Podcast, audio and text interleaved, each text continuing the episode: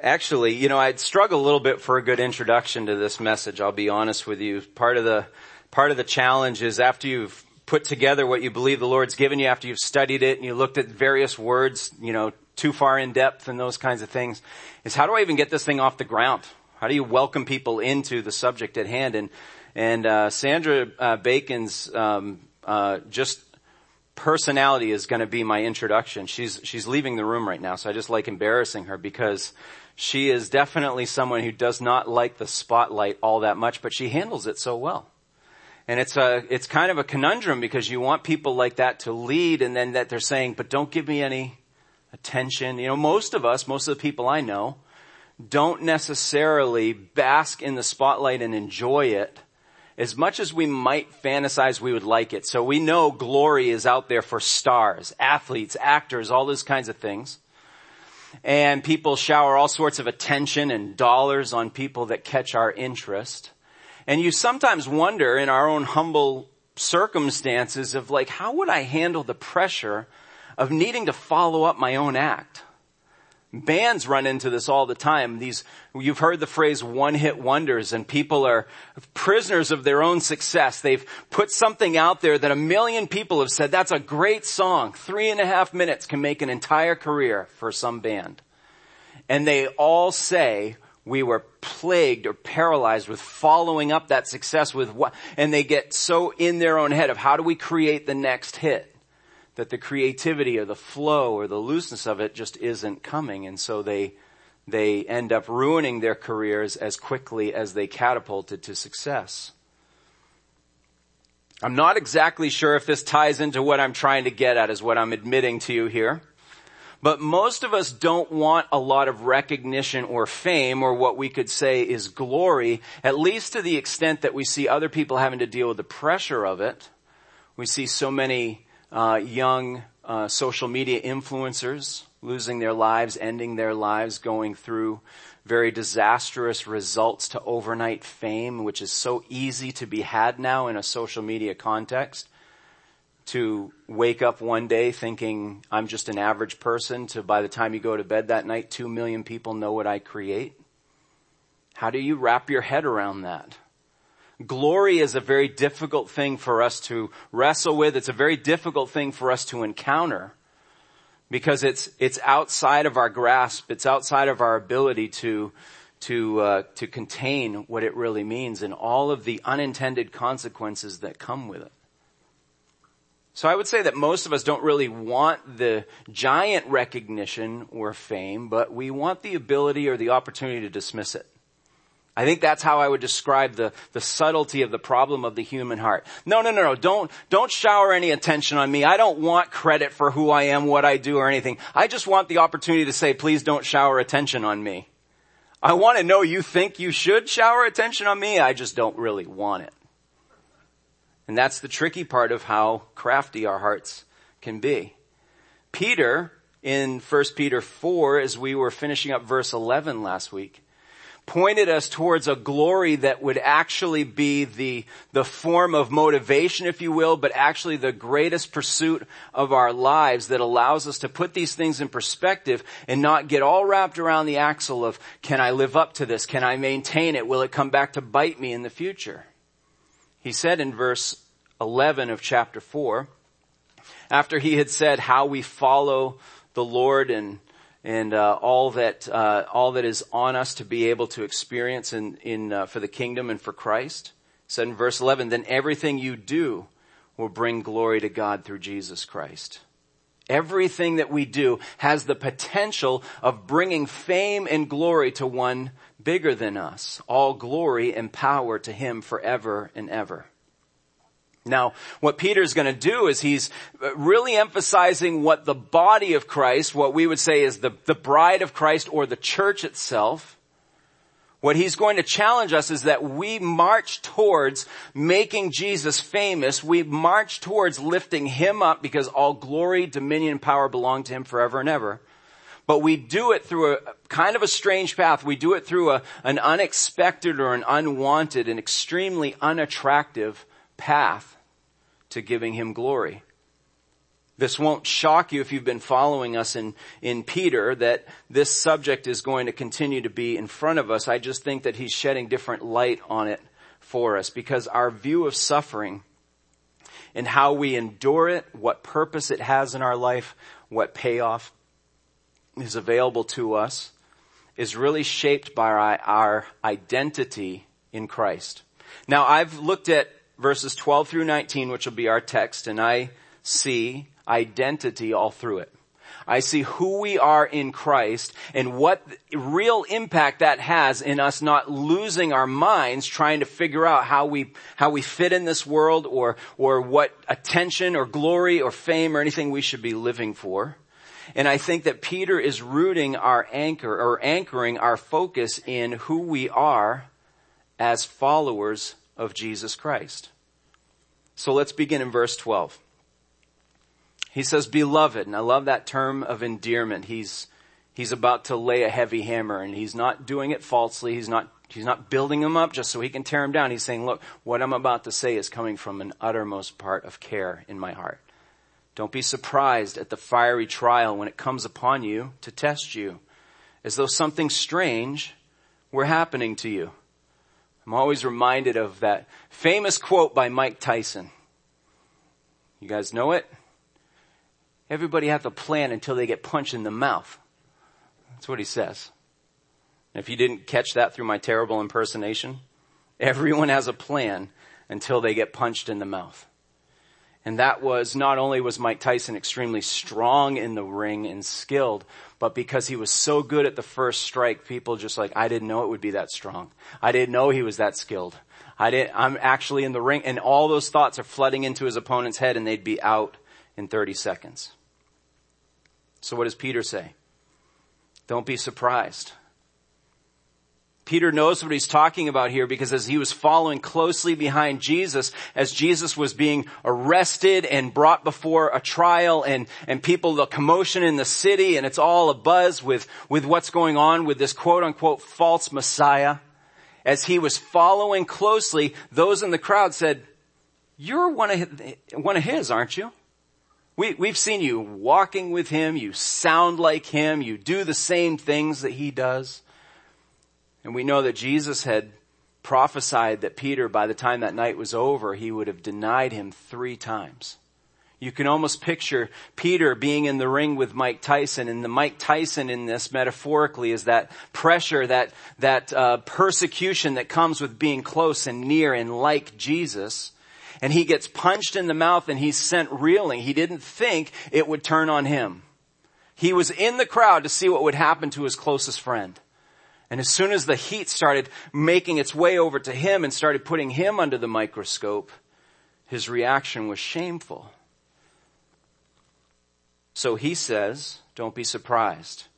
Don't even be surprised at the difficulty, the fiery trial that is coming to your doorstep. And I think what he's doing here is he's shifting gears a little bit.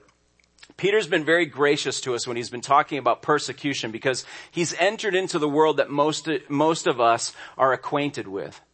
He has spent time talking about when we get ostracized from our friends and family, when we're no longer invited to the same gatherings that we used to be because now they think we're a little bit off. Now we're a little bit weird. Now we're, now we're following Jesus and our presence, even if we're not trying to be obnoxious, our presence is obnoxious and makes others uncomfortable. And I think Peter's very gracious to us because I don't know about you, but I've been around this kind of teaching for a long time. And what I most often feel like is that we, we usually say, that ain't suffering. You know what? Some people are paying a price around the world and it's true. People, especially outside of America in so many places are paying an ugly, ugly price for their faith. And we should be acquainted with those stories. We shouldn't run from the truth of those stories. It should sober us. It should humble us. But what we have on our doorstep is our own. I can't go and manufacture the same suffering that my brothers and sisters in Christ around the world are feeling. I need to pray for them and have compassion for them, but I also have to deal with the things that show up at my doorstep. And I think Peter's been very gracious to us to not just say, look, what you guys are experiencing is nothing. You just wait. He's actually been open to the idea of the fact that what we feel in our isolation and ostracization and things is actual suffering. But when he throws out this phrase, fiery trial. Now he's starting to shift gears. He's going from the personal sufferings that we experience to the institutional pressures that are now being uh, sent towards the church, primarily at the hands of Nero, who is literally sending fiery trials their way as we've said, by lighting Christians on fire for his own parties, his backyard parties, as human torches in order for them to have a nice dinner together, as an example that this is what Christians can expect to face. So Peter is saying these trials, fiery in nature, literally and metaphorically, are arriving. Do not be surprised at them. Why would they be happening to us? What is the mindset Peter wants us to have? He says, because you have to prepare for the test. See, the whole thing that I think Peter's trying to get across here in, in verse 12 is that you and I have signed up to be students in Christianity 101 you and I have enlisted, if you will, in the student life of being a follower and, and a learner of Jesus Christ. And so it, just like any student, you expect when you go to school, you have certain things you gotta do. Being on time early in the morning, carrying a backpack, or dealing with uh, some of the conflicts that come, or, you know, uh, some of the aspects of the discomfort of being in school, and all those kinds of things. You just kind of chalk up to this big ball of student life. That's, that's who I am. I'm, I'm a student. That's the life that I'm in. And, and Christians, we have a tendency to look at as that's the kind of thing I can dip in and out of. That, that Christianity is the kind of thing that is a flavor that I've chosen that, that tastes best for me. Instead of seeing it as this entire kind of atmosphere or environment of student life. So Peter is saying, don't be surprised when this fiery, com- fiery trial comes upon you because it's coming to test your aptitude at the things that you've studied, the things that you claim to believe. So the trial is what comes our way to say, but do you really? And if you say you believe it, how long can you stick it out? How, how sustainable is this truth in your life? I like the way an old uh, classic theologian, F.B. Meyer, comments on these, on this passage. He said, we're called upon to share our Savior's sufferings, not those of His substitution. We know that Jesus died on the cross for our sins, that He as the perfect sacrifice paid for those sins. You and I can't pay for those sins adequately or sufficiently. So he says it's, we're not called upon to share our Savior's sufferings of substitution, but His daily self-denial the hatred of men that we receive, the anguish of his soul over the obstinacy and opposition of the world. Now I love this point. This is what really kind of jumped out at me. The soldier who was nearest his leader, charging through the melee of the fight, is likely to get the same treatment as is meted out to his prince. It's not strange. It would be strange if it were not so, and if the traits in us that characterize our Lord did not win the same hatred as they won for him. It would be strange if you and I didn't get tested. If we go to school and we know that tests are a part of school, we would say, after an absence of tests, I wonder what's going on here. I, I studied all this. No one's testing me. Especially students that are ready and you know who you are. I, I'm, I don't get it, but you know who you are. You want to be tested to prove you know the material. So Peter continues in verse 13 but rejoice insofar as you share Christ's sufferings, that you may also rejoice and be glad when his glory is revealed. I, I desperately, I dig into words like rejoice and glad because I want them to mean other than what they sound like. I, I, want them to sound more like, well, he doesn't really mean happy about this. He, he means it's more like this and it's a bit of a quieter joy and it's a, you know, he, he really means that if you're expecting as a student in this life to be tested, that when you get tested, like that student who's prepared, you go, I ace the test. And there's an exuberance, there's a, there's a jubilation that happens from being proven that you were ready. He literally says, be happy insofar as you share Christ's sufferings. I say this with as much humility as I can muster because I, I look at that as a major challenge. I don't really want to say to people who see me day in and day out, week in and week out, we should be happy when difficulty comes our way. You go, well, let's see how that goes for, for Mr. Small. How's he going to hold up? How could I ever find happiness in my suffering? You know, the, apostles were tested in this and their, their expression of this principle is found for us in Acts chapter 5 because as they spoke up louder and louder for Christ, they just witnessed this life-changing event of, of seeing their, their friend, their leader, their savior dead and they're defeated. Now he's resurrected and alive. They can't shut up about it. They're setting the world on fire so that when they're called before the council to pay the price, they're going to receive the beating. They're going to be made an example of all of those things. How do they respond after they've received all of those things that came to pass? Acts 5 verse 41, they left the presence of the council rejoicing that they were counted worthy to suffer dishonor for the name as much as they could hop up in the air on broken legs perhaps, or as much as they could shout with voices of, of, of that exuberance even though they've been just dragged through the ringer. They said that what an honor it is for us to be counted worthy to suffer for the name of Jesus Christ. In other words, we're happy that we get to represent Him. Did that feel good going down? Did it feel good? Every punch to the face? Of course not. But that's what it means to share in the sufferings of Christ, that we have fellowship with it, that we are partners in that same path.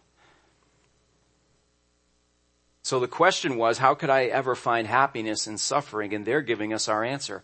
Our happiness is found in who the suffering is for because it was counted worthy to suffer for his name. In a couple verses from now, Peter's going to warn us, don't think that all suffering is going to produce this happiness. It's who the suffering's for is what he wants us to clue in on. We are students of Christianity 101. Now let's continue into verse 14 to understand this mark that we receive, this brand that we receive after we've signed up, we said, I'm going to follow him. And he says, I'm going to brand you so that you won't be mistakable. Verse 14. If you're insulted for the name of Christ, you're blessed. If you're insulted for the name of Christ, you are blessed because the spirit of glory and of God rests upon you. And here's the reference we made, verse 15. But let none of you suffer as a murderer or a thief or an evildoer or as a meddler. Yet if anyone suffers as a Christian, let him not be ashamed. Let him glorify God in that name. So don't let anybody suffer as a, a murderer and we go, okay, check. I won't kill anybody. So therefore I don't have to face the prison time or the death penalty or something. Good. Got it. Or don't even suffer as a thief. And we know that there's a lot of different ways that we can define being a thief. And we go, okay, I, I don't think I'm a thief, but it's getting a little closer to home. So Peter says, don't even su- suffer as a busybody. Don't suffer as someone who's involved in everyone else's business and they didn't invite you to it and everything. So Peter's got all the bases covered here. Don't suffer, essentially for what he's saying, don't suffer for the things that you cause and then turn around and say, well that's just my cost for being a Christ follower. He doesn't let us get away with that. He says if you're insulted for the name of Christ, then the Spirit of God will rest upon you. Don't you know a lot of martyrs who are walking around just feeling like they're taking all the arrows for being a, a follower of Jesus Christ and you're like, you're just being a jerk. That's why people don't like you. but it's hard for us to see that in ourselves, isn't it? It's hard for us to see because we, we think all forms of pressure or unacceptance or any of those things are all things that are being done to us. We very slowly wake up to the reality that these might be things that we've caused and therefore deserve some feeling from, some pressure from. But he, he said that you're insulted for the name of Christ. In verse 16 he says, yet if anyone suffers as a Christian, which is interesting, this is only, this, that word Christian, we use it very prolifically, but it's, it's used only three times in the New Testament. And, and the word Christian came as a result of outside identity. It's, it's you, those of you that are like Christ, those of you that are following Jesus of Nazareth, we are calling you Christ ones. And so it was an identity that was given to them on the outside. And it reminds me of a question I've heard for years and years that I think has always just been really sobering for me. The question is, if you're on trial for being a Christian, you guys know this?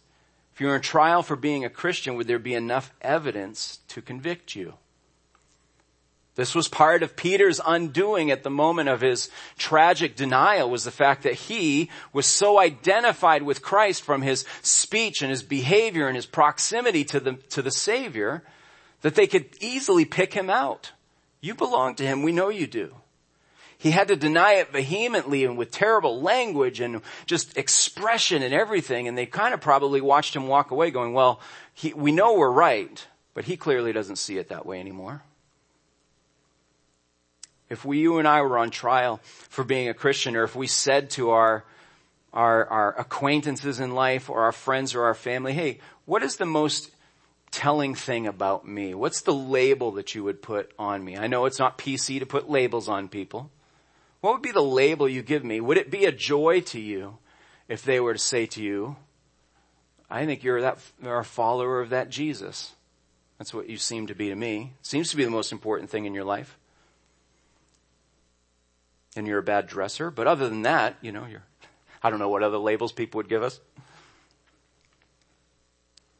Peter says that the gift that you and I receive by entering into the struggle by being so close to our general on the field is more of him.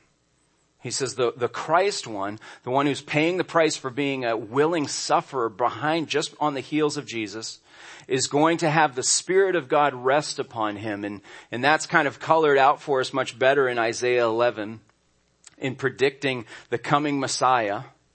The prophet says that the Spirit of the Lord shall rest upon him. So Peter is saying the Spirit, same Spirit rests on us. What can we expect it to look like? Isaiah said it would be the Spirit of wisdom and understanding. Wouldn't that be something to be known for? A spirit of counsel and might, a spirit of knowledge and the fear of the Lord. That was promised to rest on Christ, demonstrated to us on this earth, recorded for us. And now Peter is saying that if we, uh, when God's spirit of ease of mind refreshes us and enables us to endure the ugliest of battles, because what we're putting on display is God's power more than our own. And God always wants to put His power on display, even during our weakest moments. I want to read a couple of larger chunks of scripture with you, uh, if I may, because going back to Acts chapter 6 demonstrates for us what it looks like when the Spirit of God really rests on those that are putting their trust and their faith in God's provision. Remember last week we actually said that when we're tired, and we're spent, God's supply shows up. And we said that that word supply had to do with like following a dance leader. Like he is your dance partner and he says, I'm going to take the lead. I'm going to take the weight off your feet and I'm going to dance you around. And this is something that happened to Stephen as recorded in Acts chapter 6. Beginning in verse 8, the Acts of the Apostles says, that and Stephen full of grace and power was doing great wonders and signs among the people. Then some of those who belonged to the synagogue of the freedmen, as it was called, and of the Cyrenians and of the Alexandrians and those from Cilicia and Asia rose up and disputed with Stephen. He's fighting all those groups, basically. All those groups, verse 10, could not withstand the wisdom and the spirit with which he was speaking. Then they secretly instigated men who said, we've heard him say, uh, speak blasphemous words against Moses and God. And they stirred the people and the elders and the scribes and they came upon him and seized him and brought him before the council. And they set up false witnesses, which is often what your opposition will do, who said, this man never ceases to speak words against this holy place and the law. For we've heard him say that this Jesus of Nazareth will destroy this place and will change the customs that Moses delivered to us. And gazing at him, all who sat in the council saw that his face was like the face of an angel. We're getting a picture of what it means when God's Spirit rests on those who are willing to stand up to the ungodly opposition that's coming and by, by somebody who has taken themselves out of the equation and made it about the glory and the fame of God. So we jump down towards the end of chapter 7 after Stephen has delivered really what is a masterclass on, on sermon delivery and on content and everything. And he really puts them in their place for understanding that everything that he's said and his brothers have said is really about the humble Messiah who's come out of Nazareth, who lived a perfect life, and laid his life down as a sacrifice for our sins that they killed. And three days later, he beat death and rose from the grave, making this grace available to all in the council who would hear him. So how did they respond to that message of mercy and grace? Verse 54 says, Now when they heard these things, they were enraged and they ground their teeth at him. This kind of brings us back to what Peter said. They will malign you. Well, I'm trying to help them. Yes, but they will malign you. Verse 55, but he, full of the Holy Spirit, gazed into heaven and saw the glory of God and Jesus standing at the right hand of God. And he said, behold, I see the heavens open and the son of man standing at the right hand of God. But they, the opposition, cried out with a loud voice and stopped their ears and they charged him they cast him out of the city and they stoned him, which means they, they took softball size, cantaloupe size boulders and hurled them at him. And the witnesses laid down their garments at the feet of a young man named Saul who would eventually eh, follow Christ after an incredible conversion and be known as Paul. But at the time was overseeing this persecution of Stephen, seeing Stephen's literal death. Verse 59. As they were stoning Stephen, he called out, Lord Jesus, receive my spirit. And falling to his knees, he cried out with a loud voice in only the way somebody can when they have surrendered to the supply that only God can provide. He says, Lord, do not hold this sin against them. And when he had said this, he fell asleep or he died. So when Peter says, that the Spirit of God will rest on those who remain faithful and open themselves up to the possibility of being led into the ugliest of corners, only to shine brightly the light of the glory of Jesus Christ. It's His supply, it's His promise that comes and helps us meet out that situation. Peter would have loved, I'm sure, to be able to say, instead of Stephen's name, that was Peter's name. Well, it ended in death. Yes, but Peter, for 30 years, has been wrestling with the thing that you and I have when we live in our shame and our, our guilt and, and the things in which the, the Holy Spirit through His grace has to repair and do in our hearts and in our lives. Instead, we're looking at a story of Stephen because we know Peter's at that time didn't end so well. Paul Tripp says that the gospel of grace does not hold us to our worst moment or curse us by our worst decision. Some 30 years later, Peter is saying we can get this right. And Peter intended to and did. We endure to not be ashamed. That's a real part of our motivation in life. We've had far too much of it, so we want to leave that behind. That's what it means to endure for the glory of Jesus. No longer looking to protect our self-image, no longer to make ourselves look good in a situation. If He can get the glory, if He can get the credit, I give it all to Him. And we all look back on those people and say, that's what heroism looks like. When we say the word glory, we're conjuring up images of fame and, and popularity and, and wealth in our culture. But God, when He talks about glory, He's packaged it so uniquely for us in the scriptures through a, a bit of a progression. I hope that's not a, a, a, bad theological phrase to use in this, but, but God in the Old Testament, His glory was revealed in such striking and, and, and, um, and sporadic kinds of ways that, that the onlookers were terrified by it. Only certain people were allowed to see it in its certain forms. Those that saw any of it face to face, like Moses, glowed for days on end. God's glory showed up in these massive displays in that time. And then his glory shows up in the humble package of a baby born in Nazareth who lives a life of service and, and, and sacrifice for all those that he loved. Yes, de- demonstrating great acts of, of miracles and other things along the way, but, but all still in such a relatable form that people can get near. They can touch his skin, they can touch the hem of his garment and even receive healing.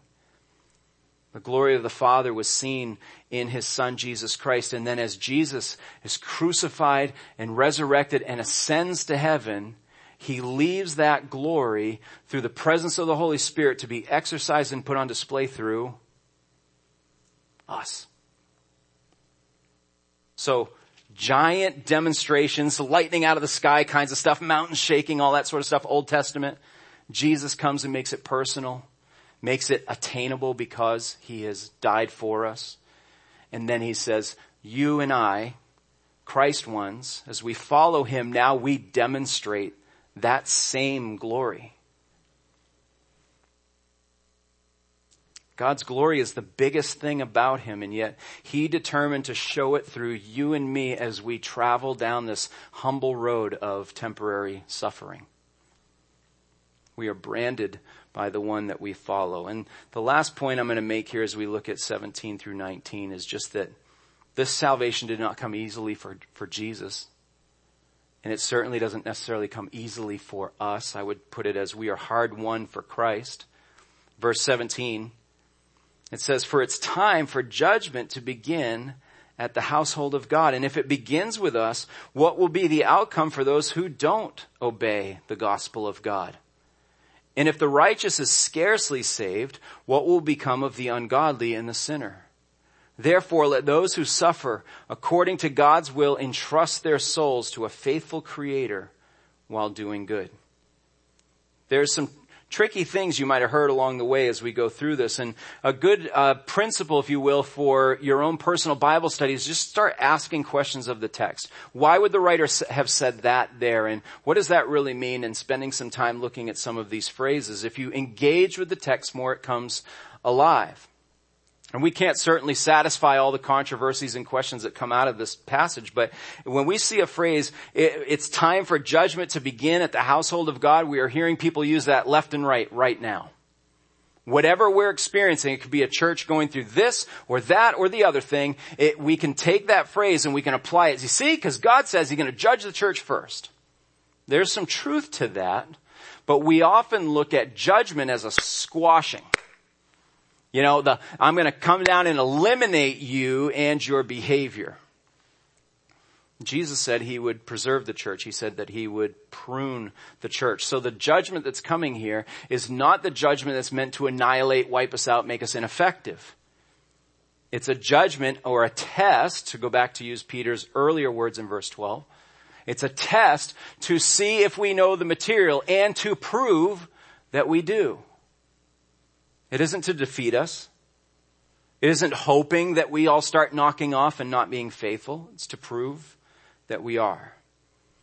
And so the point here is that if judgment is going to come to those that belong to him, those that he loves, those that he protects, how much more so should those outside the circle expect a swifter judgment? For those that don't obey the gospel of God. And then the quote here is, if the righteous is scarcely saved, which really means not just barely by the skin of our teeth, because we don't have any skin on our teeth in order to be saved. We already failed right out of the get-go. And so the salvation that you and I have is purely a gift of God given to us. So it isn't, we just barely made it in, but it's that it was a salvation or a righteousness given to us through great adversity. All that Jesus laid down, all that we experience even now that we have it that we come through this as having gone through some things. Therefore, verse 19, let those who suffer according to God's will entrust their souls. And again, ask yourself the question, why did he use the word creator in verse 19? I have a tendency when I'm reading quickly, I'm like, that's just another name for God. He's just throwing it out there. Almighty. A lot of people use the word Almighty. Father. There's lots of names we can give. Why, why creator? I believe that Peter wants us to see that all that is, all that we have been surrendering to in these last couple of chapters, all that we've had to place our trust in because it looks scary, it's breaking down all around us. There's no guarantee that we come out looking good on the other side. All of those things need to be placed in the trust, or we need to place our trust in the hands of the one who made it all to begin with. He knows how it's supposed to stay afloat. He knows what it can endure. He knows what it's meant to take. And so he knows the end of it. He knows its breaking point. If we continue to trust that he is the faithful creator, then what we're going to find is the one who started it all to begin with has been holding it in his hand all along and knows what the outcome is and that you and I continue to march forward saying, I don't see how this is going to turn out for my good. I don't know how I'm going to survive this, but I do know that the one who made it all and has a plan for it still has me in his grasp. You see, we are hard won for Christ. So being a student of Christianity 101 means that we embrace this new life and dismiss the one that we came out of. In our old life, we lived by lies. In our new life, we've been given truth that we can adhere to, that we can allow to permeate our life, and we can rest in the light of that truth. In our old life, we would give in to everything about us in our pride, in our self-centeredness. And then Jesus has come and given us the ability to walk in humility in our old life, we pursued pleasure with the parties and all the things that the next day would leave us empty. And he says, no, instead you can now live for holiness, which gives us that mission of being unique and set apart and useful for the Creator's purposes instead of empty pursuing my own. And the old life was full of greed and getting everything that we can out of these days right here, where instead if we surrender that to living for the glory of God, we are pursuing the bigger mission. We're pursuing His fame more than our own. I'm inc- imploring us to allow people to see our branding mark. Will they call us Christ ones? Will they call us followers, surrenderers, learners of who Jesus is? Will that become our identity as we continue to go through this life? If we focus on the fame of Christ above all else, we're going to find a surprising endurance for this fight. Because God always does what is best for His glory. I want to just wrap up with a minute of just kind of helping us see the picture of all this, asking you a question, where do you see yourself on this scale? There's a progress of letting suffering bring about the intended glory that God has for us right out of the gate, the bare minimum for those that are Christ ones, those who are followers of Jesus, we need to anticipate that suffering is a part of life. We said that's student life. So it's, it's, it's kind of that, that Mike Tyson thing about, you know, everyone's got a plan until they get punched in the mouth. Okay, so I know as a Christian, I can no longer be surprised when bad things come my way or difficulties because Peter said, don't think it's strange. It's not. So check. I anticipate. But that isn't necessarily just a Christian viewpoint, is it? A lot of people expect, Eeyore expects bad things to happen to him. So it needs to grow beyond that. I can anticipate that suffering is a part of life, but I also need to accept that suffering is a part of my calling as a follower of Jesus Christ. It's a part of the whole package. It isn't just for some. But if I'm truly a follower, I can accept that now. And I think the most mature place to be, what we saw the apostles demonstrating, is that uh, we start to welcome suffering. I didn't say go out and invent it. Go out and flog yourself in order to prove you can take it, but welcome it as an opportunity for worship. Do I see that I could actually run out of that trial jumping for joy and clicking my heels? If I don't see myself there, I know where my growth point is.